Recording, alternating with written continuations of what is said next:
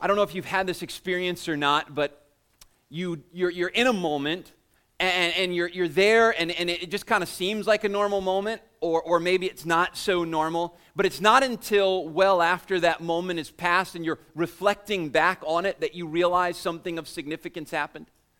I don't know if you've had that experience where you almost wish there was like a warning, some kind of light that would go off, some thing that would pop up on the screen in front of your eyes. These types of things may happen before long, who knows? But that would tell you, hey, goofball, this is a significant moment, pay attention.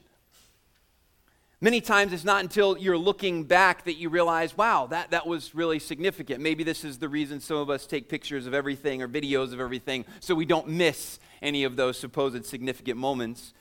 One of those for me happened when we were in Senegal and we were in our living room. It was hot. I can remember I was sweating because not only was it hot, but I was trying to teach in French, which was always a reason to sweat profusely. We had been going through a class with these students on how to study God's Word. And so we had been working through that, and we had wrapped that session up, and they were just sharing some. And I don't remember all of how we got there, but I can remember one of the young men who had come from a Muslim background was there, and he began sharing. He liked to share, and time there, you have all the time in the world. So it was long, but I can remember him talking about how difficult it was for him when he had placed his faith in Christ to put away his, what they called gris-gris. Gris-gris were amulets, they were bracelets and charms and things they wore from the time they were children. And they offered them protection from evil spirits. And they would wear them all of the time. And I can remember him talking about the difficulty, although he had placed his faith in Christ, to take those things off. And he specifically was recounting the first time he dared to leave his village without wearing any gris-gris, without wearing any of these amulets, and how much of a step of faith that was for him. Well, I'm just going to leave that there with you, and we'll come back to it. As we continue in our study of 1 Corinthians, we are obviously getting into a new subject matter. And, of course, you have a new preacher, different bald guy, preaching this section. But we're going to continue as Justin has been walking us through 1 Corinthians. So we're got some new things going on in this section, but it is the same letter. There's the same theme as the Apostle Paul seeks to direct a messy church back to the gospel and its implications for body life. Now, if you remember back in chapter 7 and verse 1, the Apostle Paul is addressing issues that the Corinthians wrote him about. So we're jumping from issue to issue, and we've had some issues that we can relate to. Sexual immorality, marriage, singleness. Those are things we can kind of connect with. But this morning, we have this break, if you remember verse 1, as Ron read this morning, now concerning food offered to idols. Now, I'm trying to survey all of you, look at all of your faces. Some of you look down every time I make eye contact.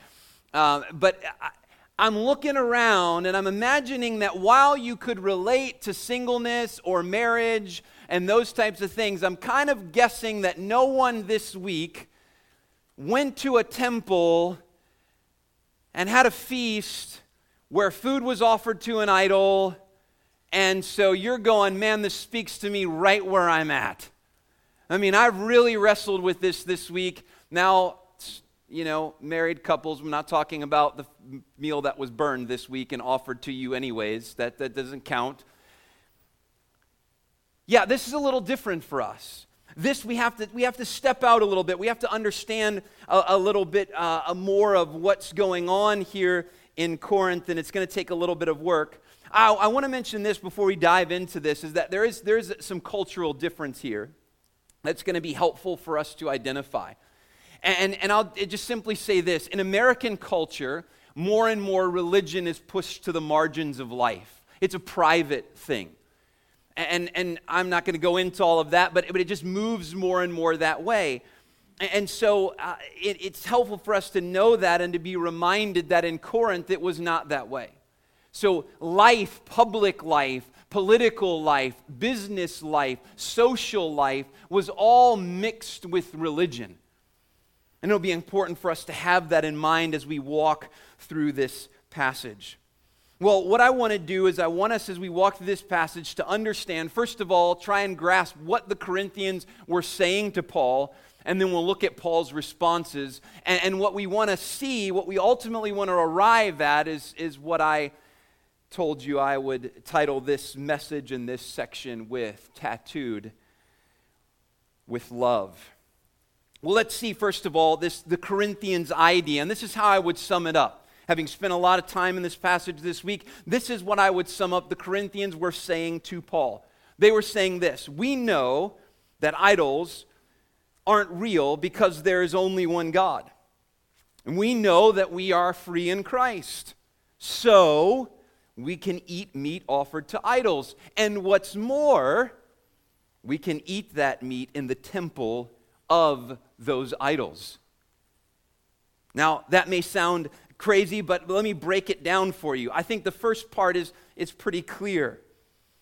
They start out by asserting this fact that we know, we have this knowledge, or we possess this knowledge. Verse 1 tells us that. Now you'll notice in verse 1, if you have the ESV, that there are quotation marks here, and they're doing some interpretive work for you. They're trying to help you understand what parts Paul is quoting back to these Corinthian believers. These were things that they're saying appeared in that original letter that we don't have. And I think that the quotation mark should be around that whole statement. We know that all possess knowledge. I think that's what Paul is saying. These Corinthians were saying this to him. We know that all possess knowledge.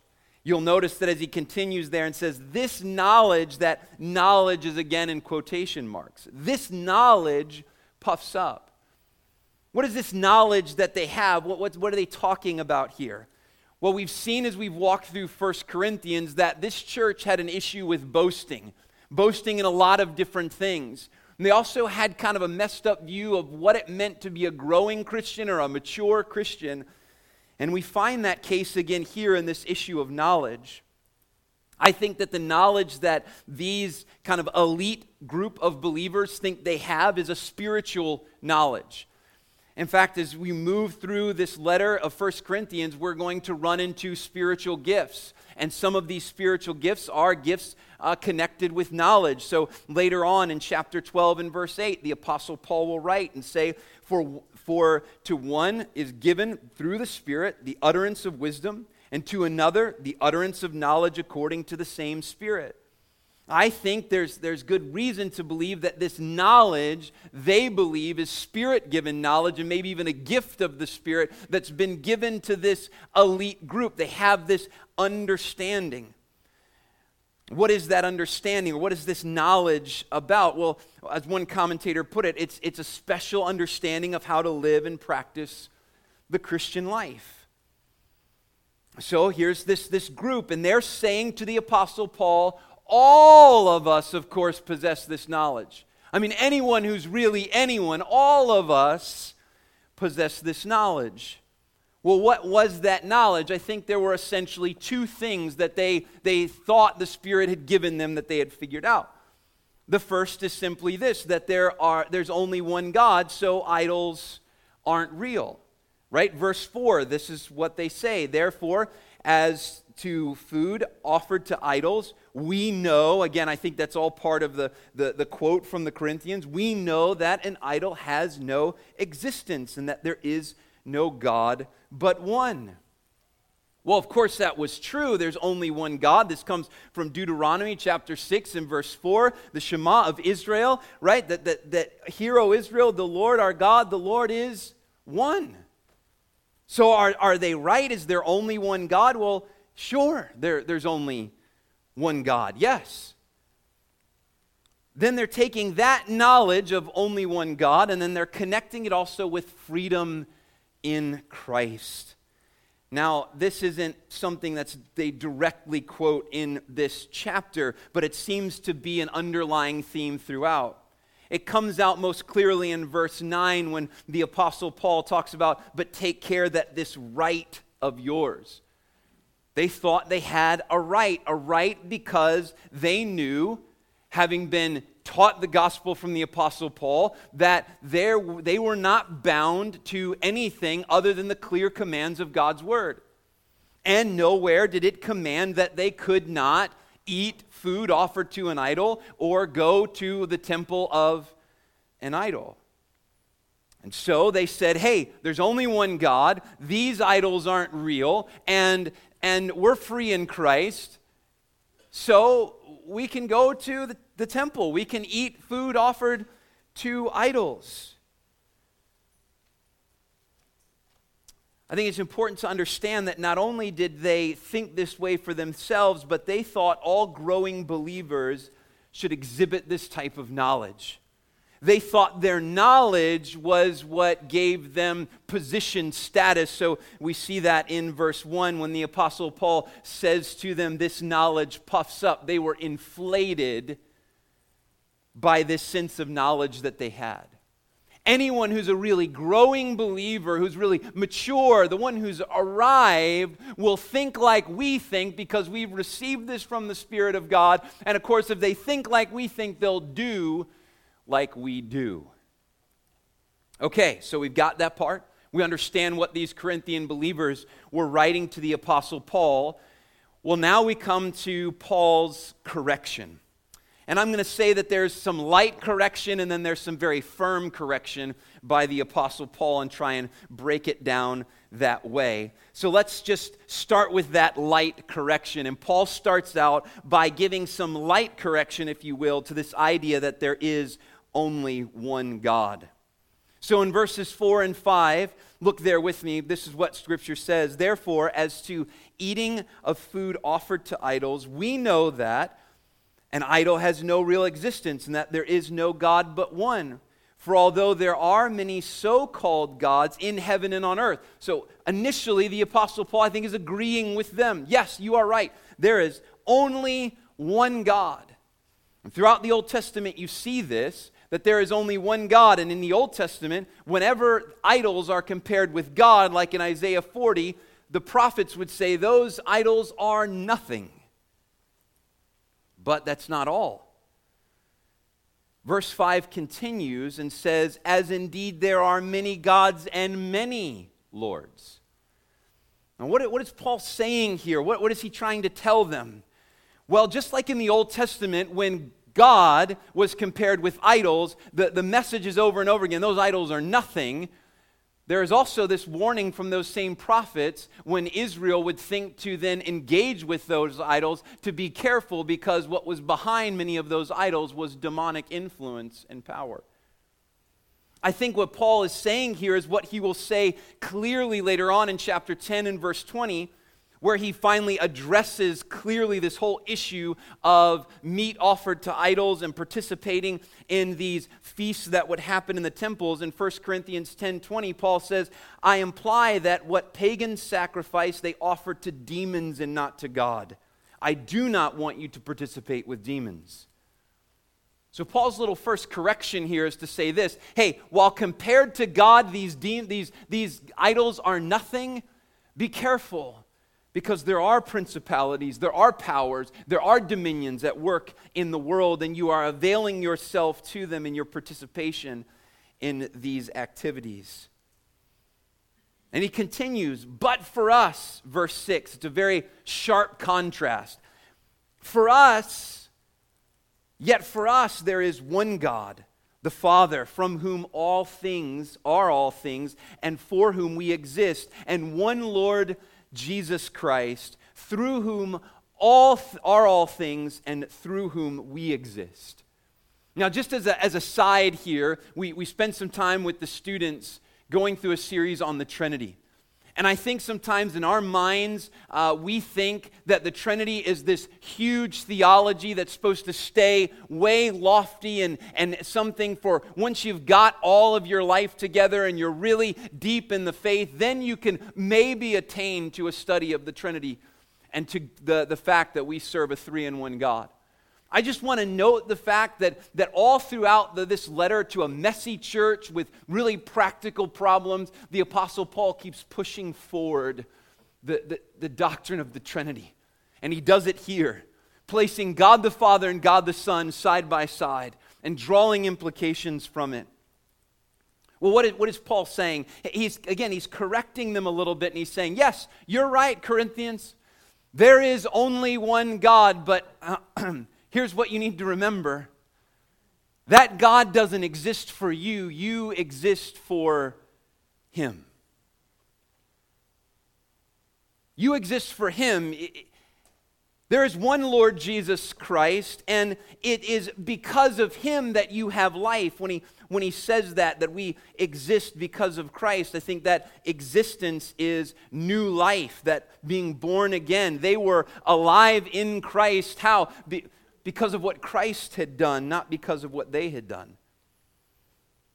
It's almost exactly the same type of thing that Paul says in a parallel passage in Romans chapter 14, verses 7 and 8, where he words it this way: "For none of us lives to himself, and none of us dies to himself. For if we live to the Lord, and if we die to the Lord. So then whether we live or whether we die, we are the Lord's." Paul's reminding them, if there is one God, then you exist for Him. It's not He who exists for you. He says it in a slightly different way in verse 3. And I love it. When I first began reading through this chapter and studying it, verse 3, kind of verses 2 and 3 were just kind of out there, and I was confused on what they were about. But now the beauty of them, it just stands out so clearly. Paul says in verse 3, "But if anyone loves God, he is known by God." Paul says to them, listen, here's the thing, Corinthians.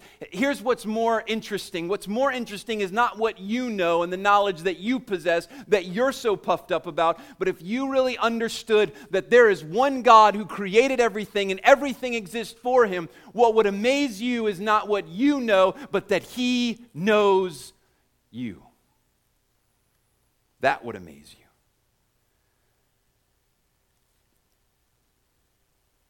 Verse 2, he says, "If anyone imagines that he knows something, he does not yet know as he ought to know."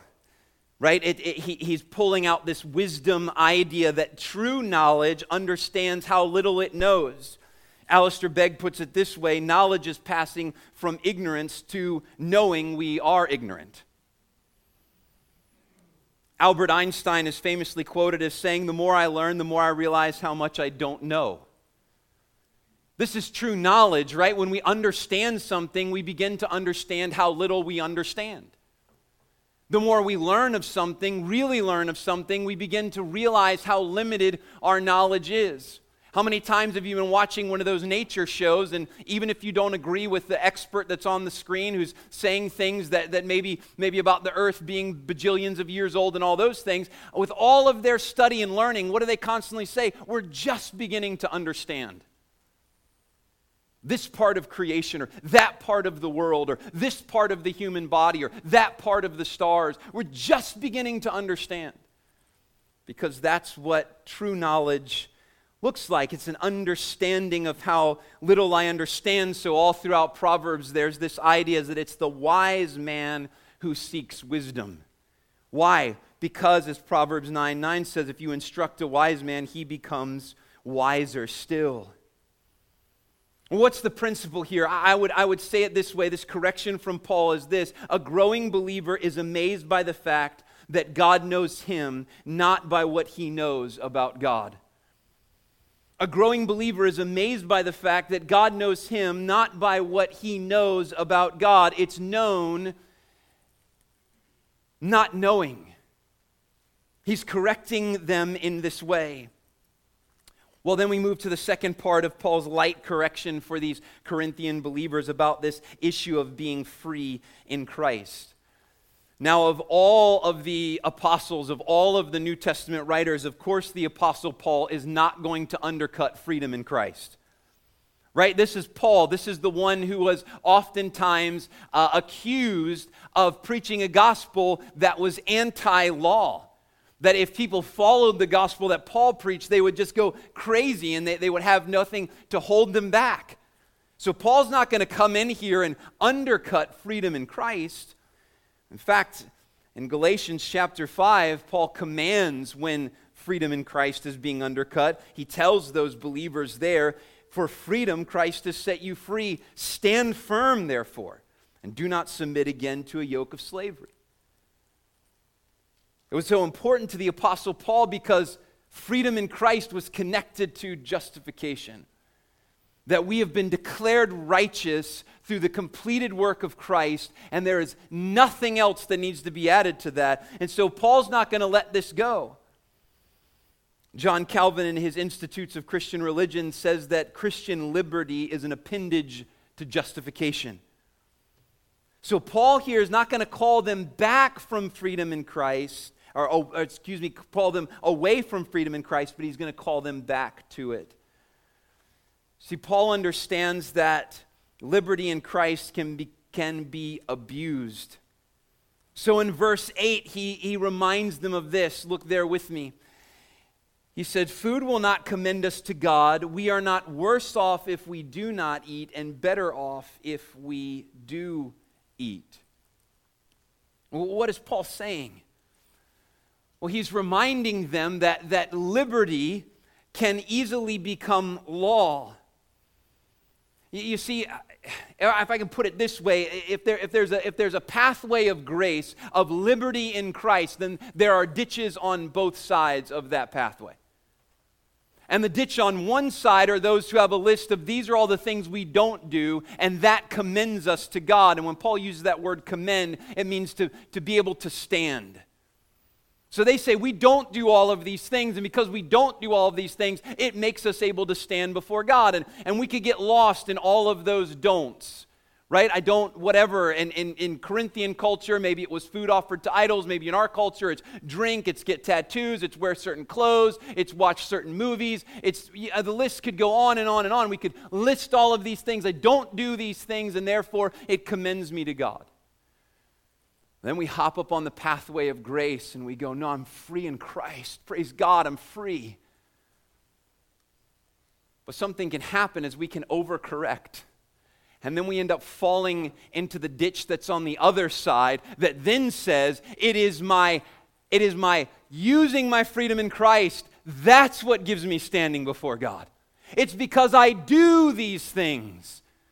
That's what makes me, that shows that I really understand. That shows that I'm really growing in Christ. Right? When I was over there in that ditch, man, I was a moron. I used to think you actually had to pray before every meal. Can you believe that? What an idiot. Like, I mean, I actually felt guilty when I ate that McDonald's fry before we prayed for it, concerned that it was going to go down into my stomach and cause me to, choke or get sick or something. I mean, you guys smirk, but I thought this way when I was a kid. I mean, we prayed before every meal. You did. You prayed before every meal, and people would joke, you ate a potato chip before we prayed for it? Whoa. You really, I mean, let's pray for that quick before it gets down in there, and that sinful potato chip is lodged in your intestines. So you think that way, and you think, in some way, as silly as it sounds, in some way as I'm growing up as a young Christian, I'm thinking that I am better before God because I pray for every French fry before I eat it than those who would dare eat a meal and not bless it. But then I realized, you don't have to pray before every meal. What? Are you kidding me? You don't have to pray before every meal? You can eat the potato chip unblessed, and it's okay? Wow, I am up here on the pathway of grace. I am free in Christ. This is amazing. But then guess what happens? Then I'm out somewhere, and I'm got my food, and I'm sitting down at the table, and I'm just chowing down, and then I look over. Look at those goofballs over there. Look at them. All of them. They're over there bowing their heads to pray before they eat. Don't they know you don't have to do that? They're not as good as I... Clearly, they don't know their freedom that's in Christ. Whew. If only they were where I am. Realize, you can eat that fry unblessed. And it's hotter. She hasn't spent the time praying.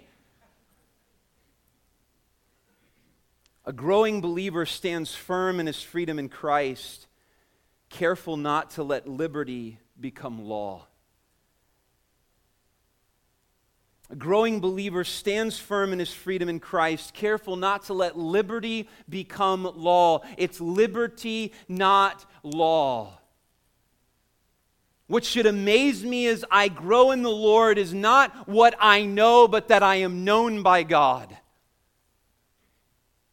And as I grow in the Lord, what I should be drawn to is, yes, to stand firm in my freedom in Christ, but to always be careful that that liberty does not become law. So let's be honest with one another here this morning, that this is going to constantly be an issue and a struggle when you have a group of people who come together who have found freedom in Christ. That freedom is great, and we don't ever want to take that freedom away. That freedom is fantastic. We are justified by grace through faith, and it is incredible, and we celebrate that. But when you get a community of believers together, there are going to be some who say, do, and there are going to be others who say, don't. And we can discuss those things, and we can be sharpened as we engage each other in those things, and have to articulate why we do or why we don't and all of those things. But may we be very careful that we don't divide into groups, the group of the doers and the group of the don't-doers. It's so easy to do. I find it a constant temptation for myself. I find some liberty in Christ, whether it be the movies that I watch, the TV shows, what I binge on Netflix or those things, what I drink, what I don't drink, the clothes that I wear, don't wear, and then it becomes this standard by which I divide up people. Oh, they wouldn't understand. They don't do those types of things. They aren't as free as I am. Baraka, stand firm in your freedom in Christ, but be careful not to let liberty become law. These are the marks of a growing believer: known, not knowing; liberty, not law. Well, we think, okay, if these were the soft corrections, then what are the firm corrections going to look like? Well, let's go there. In verse 7, I think we begin there. Verse 7, he says, however, not all of us possess this knowledge. Paul's correcting them, and he's saying, listen, you think all of us possess this knowledge? Well, let me tell you, not all of us possess this knowledge. Who doesn't possess it? Well, he says, but some, through former association with idols, eat meat as really offered to an idol, and their conscience, being weak, is defiled. Now, what's going on here? Well, this will help give us a little bit more of the picture of what I understand Paul speaking to. Paul's speaking to a very specific situation here, so that when he describes those who don't have this knowledge, these that are weaker, I think he's speaking to those who are new converts. He mentions there in verse 7, he says, but some through former association. That word former could be translated recent or just now. They've just now or just recently been associated with idols. So now when they see you engaged with idols and they're encouraged to go engage with idols and eat food as offered to idols, they're eating it as if it really were being offered to an idol. They lack this understanding. Another big part of this is that word conscience. And here I think that this understanding of the word conscience is more its basic meaning. It has come to mean, and what it meant, I think, later on, is this idea of morals, that it's a moral compass, an understanding of right and wrong. But at this time, as best I understand it, it was that basic sense of just self-awareness, consciousness. That's what the original meaning of the word was, that these, it's not that they had a weak conscience in that sometimes as we think of this passage, they were saying it was wrong to eat meat offered to idols. No, they hadn't developed that yet. They weren't self-aware. They weren't conscious. They were new converts. They didn't understand. And so being weak, being unaware, they end up being defiled.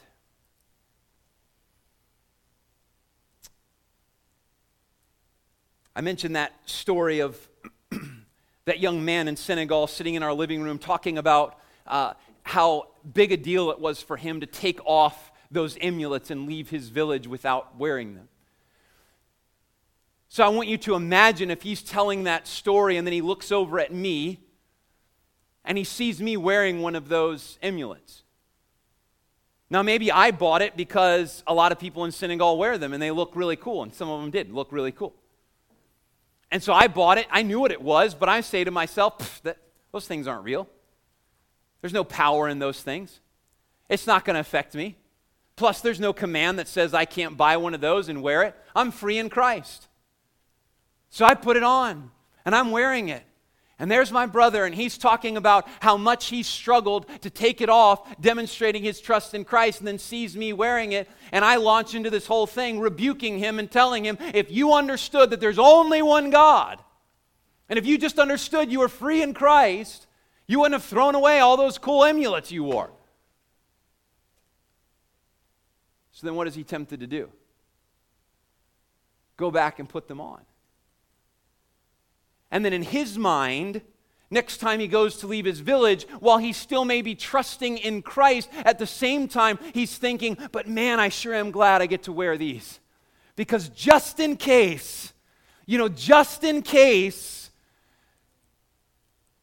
isn't looking my way and able to protect me, I've got these amulets on, and they'll fill in where Jesus is lacking.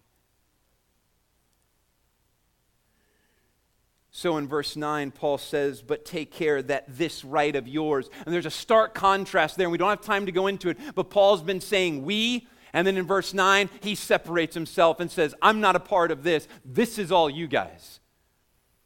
But take care that this right of yours does not somehow become a stumbling block to the weak. For if anyone sees you who have knowledge eating in an idol's temple, will he not be encouraged if his conscience is weak to eat food offered to idols? Now, this is also important because I think this gives us a clue as to the specific context Paul's talking about. Nowhere in this passage does Paul reference just meat offered to idols in general in some other context where it's talking about meat being sold in the marketplace. What Paul specifically references is this meat being eaten in the temple of these idols. Now, this seems odd to us because we go, well, you wouldn't go to a religious place unless you wanted to participate in that religion and those things. But again, this is part of that cultural difference. There would just be normal communal life, feasts, festivals, business, political things that would be happening in these temples. And there would be feasting that would take place with that. So the food would be there, and that food would be offered to idols, and then everybody would feast.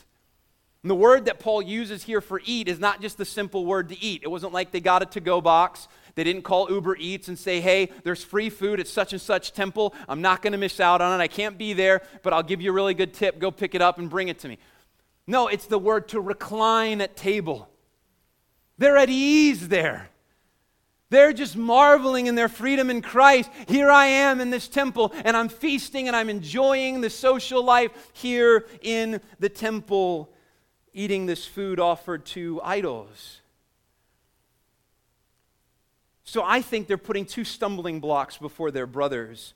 One is that they're encouraging their brothers to return to this idolatry in some way. And the second is that they're pressing them to hold this same elite supposed view or have this elite knowledge that they have. You see, it's almost like they're trapped on both sides. If they admit, hey, I'm weak, I don't think I could go back to the temple and participate in those things again, well, then you're lowly. You haven't come to understand yet. But then if they do participate, they find themselves stumbling because they want to trust again in these idols that they have just left. And so Paul says in verse 12, you sin against your brother. Verse 11 says, and so by your knowledge this weak person is destroyed, the brother for whom Christ died. Verse 12, thus sinning against your brother and wounding their conscience when it is weak, you sin against Christ. These are very strong words. They're sinning against their brother. Paul even goes so far as to say they're wounding their conscience, which is the idea of beating, of giving blows to their conscience. Instead of helping them become more aware, they're helping them become less aware, more confused. In fact, the word that he uses there, encourage, that comes in verse 10 is the exact same word that he uses in verse 1 when he says, knowledge puffs up, but love builds up. That's the way it should be. Well, in verse 10, that word encouragement is that same word. He's saying instead of loving and building up, you're encouraging them to return to idolatry. And then he uses that very strong word in verse 11 where he says, this weak person is destroyed. Elsewhere, when Paul uses that word, it means eternal damnation. I don't think that's what Paul's talking about here, because he calls them brothers and he says they are the ones for whom Christ died. But he's being very clear that this is severe damage that is being done to these weak, unaware brothers and sisters in Christ because of this supposed knowledge that you have. What's the principle? Well, I think it could be summed up this way. A growing believer places his trust in Christ and directs others to do the same. A growing believer places his trust, all of his trust in Christ, and directs others to do the same. So it's no not knowing, law, our liberty not law, and it's Christ not convictions. These supposed know-it-alls were pushing, they're directing these young believers to have more confidence in whether they do or don't eat than in Christ. And by so doing, they were encouraging them to return to idolatry. Well, lastly, and I think overall, is being tattooed with love. So go all the way back to verse 1. Some of you are probably wondering when I was going to cover this. Verse 1, now concerning food offered to idols, we know that all of us possess knowledge. This knowledge puffs up, but love builds up. Now, if you know anything about 1 Corinthians, you know that this theme of love is going to continue to build until it reaches a climax in chapter 13. It's part of the reason that I think this knowledge is probably, that they're talking about, is probably a spiritual gift of knowledge that they have in mind, because the issue of love for Paul and spiritual gifts, that's where all that comes together in chapters 12 and 13. Paul is going to hammer this notion of love, and why? Why? Because Paul's point to them is this: above all of these things, the mark of the community of faith, above all of these things, the mark of a growing believer should be that of love. John 13, verses 34 and 35, Jesus says, "A new commandment I give you, not that you love one another, just as I have loved you. You also are to love one another. By this all people will know that you are my disciples, if you love one another." Later on, the Apostle John would write this in 1 John chapter 4, starting in verse 7.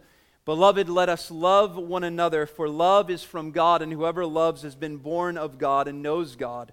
Anyone who does not love does not know God, because God is love. In this, the love of God was made manifest among us, that God sent His only Son into the world, so that we might live through Him. In this is love, not that we loved God, but that He loved us and sent His Son to be the propitiation for our sins. Beloved, if God so loved us, we also ought to love one another." This attitude of love is expressed by Paul the way he finishes this chapter out, where he says in verse 13, "Therefore, if food makes my brother stumble, I will never eat meat, lest I make my brother stumble." That attitude is going to move into chapter 9, where Paul's going to give a defense for his apostleship, because he has dealt with this loving attitude towards the Corinthian believers. We are set free in Christ to love. It is the very fact that we have been made free in Christ that releases us and gives us the opportunity to love. Do you understand that? Do you understand that it's because I don't have to do anything to be commended to God, that I am commended to Him solely based upon the completed work of Jesus Christ, that now I am truly free to love? Because I can love you and not be using you to get me a standing before God. I can love you because my standing before God is absolutely secure. And now I'm free. Free to do what? Free to do the very thing I was created to do. Love God and love others.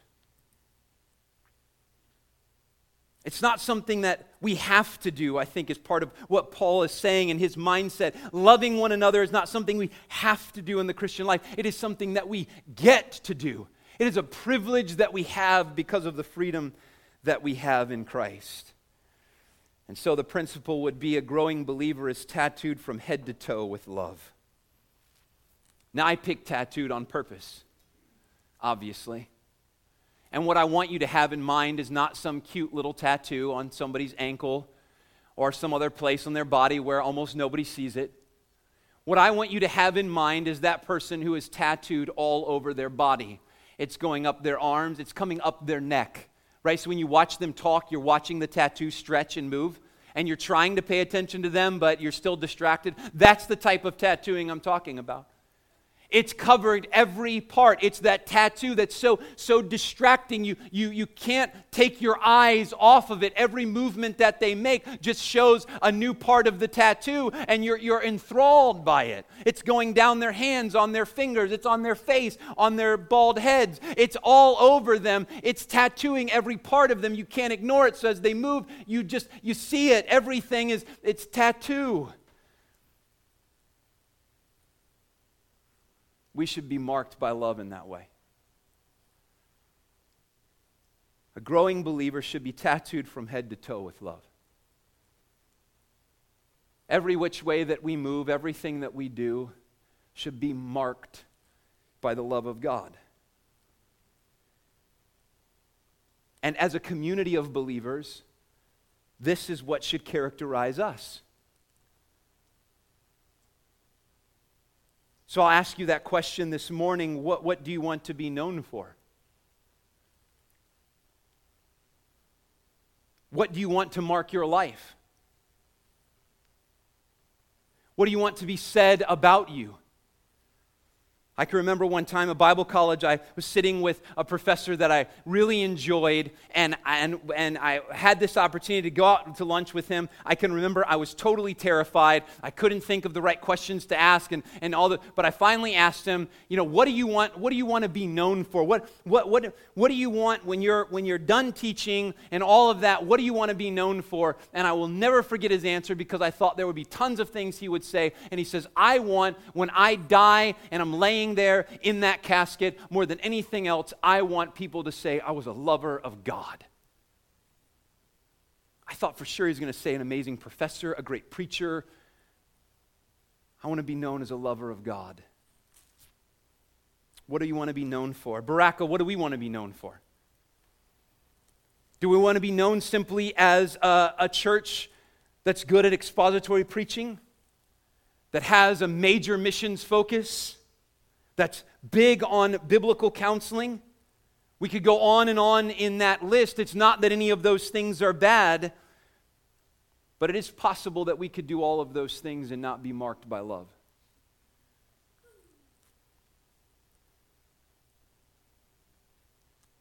It's known not knowing. It's liberty not law. It's Christ not conviction.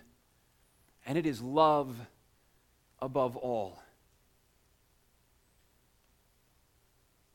As we interact with one another, this is what should dominate us.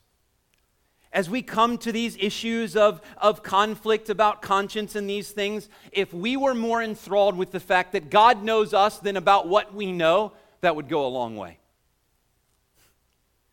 If we were committed to standing firm in our liberty in Christ and making sure that liberty didn't become law, that would go a long, long way. If we were committed to pointing each other to Christ instead of to our own individual convictions, that would go a long way. And above it all, if we were tattooed from head to toe in love, that would go a long way. Baraka, my prayer as I've worked through this passage this week. More than that, when I finish this, you would know whether this week you were allowed to go out and eat food offered to idols or not. I'm just going to let that linger. Paul will resolve that in chapter 10. Justin doesn't get off the hook. More than I want you to know whether you can eat food offered to idols or whether it's okay if this evening you have a glass of whiskey or wine or whether you go out this afternoon and get a tattoo or whatever all the other things are that we debate about whether it's morally right or wrong to do or whether there's freedom in Christ to do. Here's what I want you to be struck by, and here is my prayer, that we will be known as a community of faith, a local church marked by love. That when people come into this place, they will know that there is a love here that is totally different than the love of the world, because we have been known by a holy God, loved by Him in Christ. His love has been poured into our hearts through the Holy Spirit, and we are never going to be the same. We show that love to one another, not just when it's easy, not just when the world is going our way, but in the midst of a pandemic, in the midst of racial tension, in the midst of a government that seems like it's exploding, and society that seems like it's falling apart. We're tenacious in our love for one another. And it marks who we are in everything we do because we're tattooed with it from head to toe. And then we march out into this dying lost world, and we love. Why? Because when we were rebelling against Christ, when we were lost, God moved towards us in love, called us and saved us, and so we march out and we lead, not with our most clever arguments or our most exacting damnation of why the culture is a wreck. We move out in love. It marks everything that we do. May that be true about us. The only way it can be is for the Spirit of God to work in our hearts and to produce in us what we cannot produce on our own. No, not knowing, liberty, not law, Christ, not conviction, and love above all. Let's pray together. Father, we thank you that your ways and your wisdom is far greater than ours. And I pray this morning, Lord, that you, through the work of your Spirit, would produce in us that love. Love for one another as brothers and sisters in Christ, and love for a world that is lost and dying and needs desperately to hear the good news that we have found in Christ. We pray it in His name. Amen.